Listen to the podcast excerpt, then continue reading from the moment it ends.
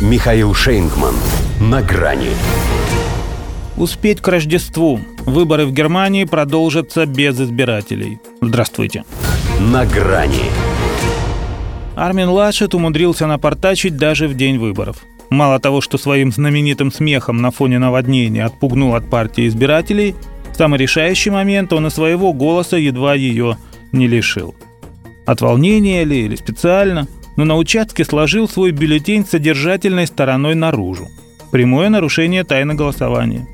Могли и забраковать, не успея лидер ХДС сбросить его в урну. Но все увидели, за кого Лашет поставил свой крестик. А может, уже и на ком? Пророчески подумали тогда многие. Лучше бы он голосовал, как Ангела Меркель. По почте.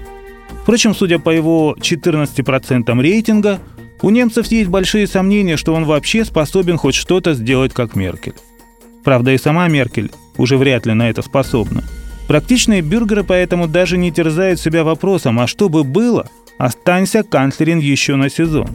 Во-первых, как в том анекдоте «умерла, так умерла», во-вторых, это же при ней в 2017-м христианские демократы едва не потеряли власть, а затем провалили чуть ли не все региональные кампании.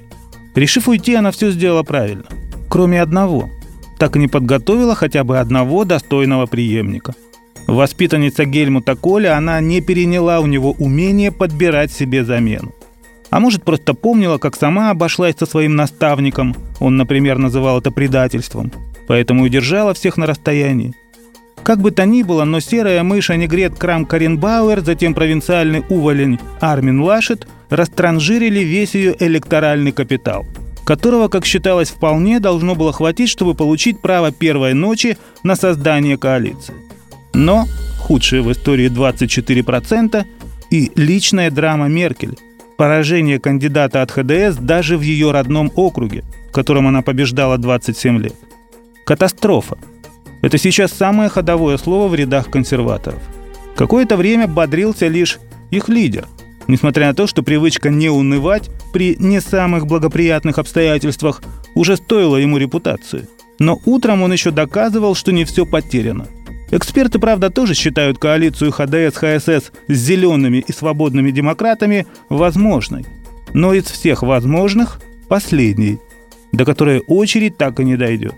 Ведь начнет переговоры с партиями второго плана Олаф Шольц – тот, что на себе втащил СДПГ на первое место на полтора процента, оставив позади записных фаворитов. А Шольцамат до сих пор не допускал осечек. Легкой прогулки он, конечно, не ожидает, но обещает успеть до Рождества.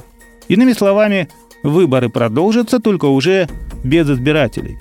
А пока Германией по-прежнему будет править Ангела Меркель.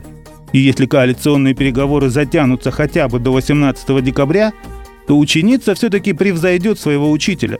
Побьет рекорд Гельмута Коля по продолжительности пребывания на посту канцлера.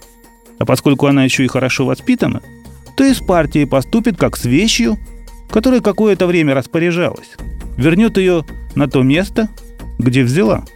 В оппозицию. До свидания. На грани с Михаилом Шейнгманом.